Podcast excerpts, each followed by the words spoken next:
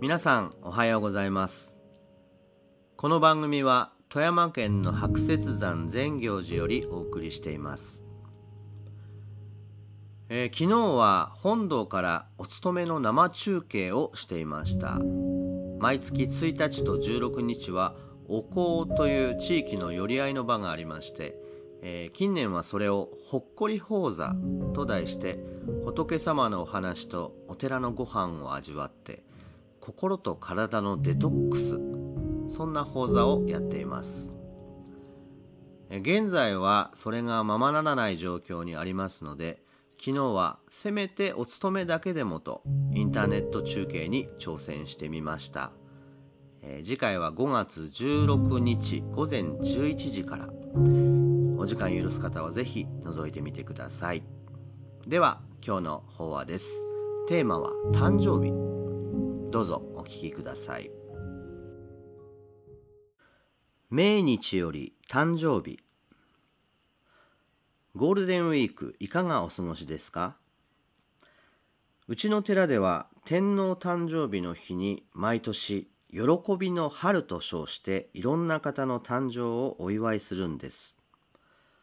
普通は寺の法事というと何かしめやかな感じですけど誕生祝いなんだからパーッと派手に楽しくやろうじゃないかというわけで近くのチューリップ畑から球根を太らすために摘み取った満開の花を十数万個もいただいてきて境内いっぱいにこれを飾って文字通りの花祭りをやるんです。お釈迦様の誕生親鸞様の誕生日が日ですから天皇様もようこそ。そして親代々あなたの私のさらに子供の誕生まで喜ぼうじゃないかというわけです。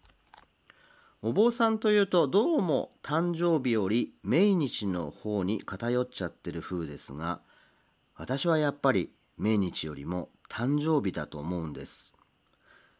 死んだ親の日に仏壇で手を合わせるというのも素敵な習慣ですがそれより生きている間に誕生パーティーをやっといた方がいいんじゃないですか？そう思ってうちの寺ではここ数年門徒の方の中で明治生まれのおじいちゃんおばあちゃんに誕生祝いを贈ることにしているんです。大したものじゃありません。仏様のお話を書いた小冊子とそれに誕生カードが1枚。それだけです。おばあちゃんお誕生日おめでとう。おばあちゃんあなたの誕生があればこそお父さんお母さんも生まれたんですよね。そしてそのお父さんお母さんの誕生があればこそお孫さんも生まれたんですよね。命の尊さ味わいながら仏様に手を合わせましょう。カードにはこんなことを書きました。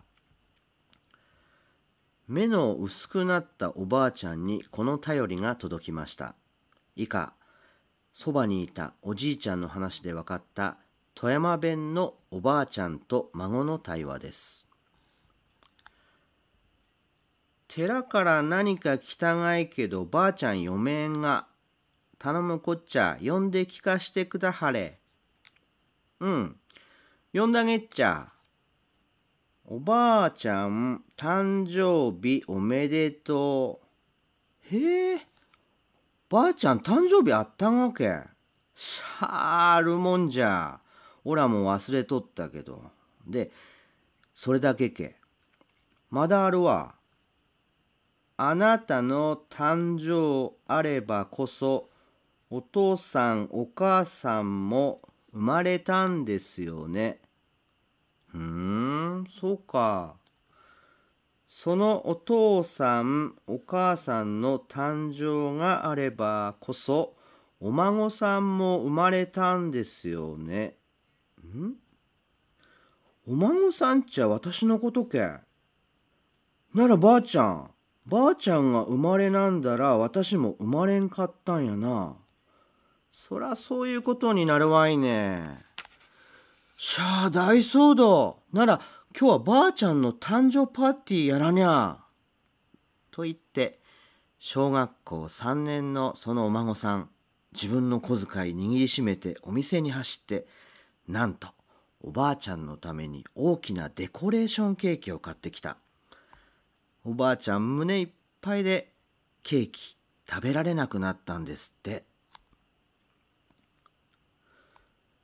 おばあちゃんの誕生日を知らない子に育てたのは誰だろうなんてことはこの際抜きにしてとりあえず命の尊さ味わいながらおばあちゃんおじいちゃん亡くなった先祖の誕生祝いをやってみようじゃないですか。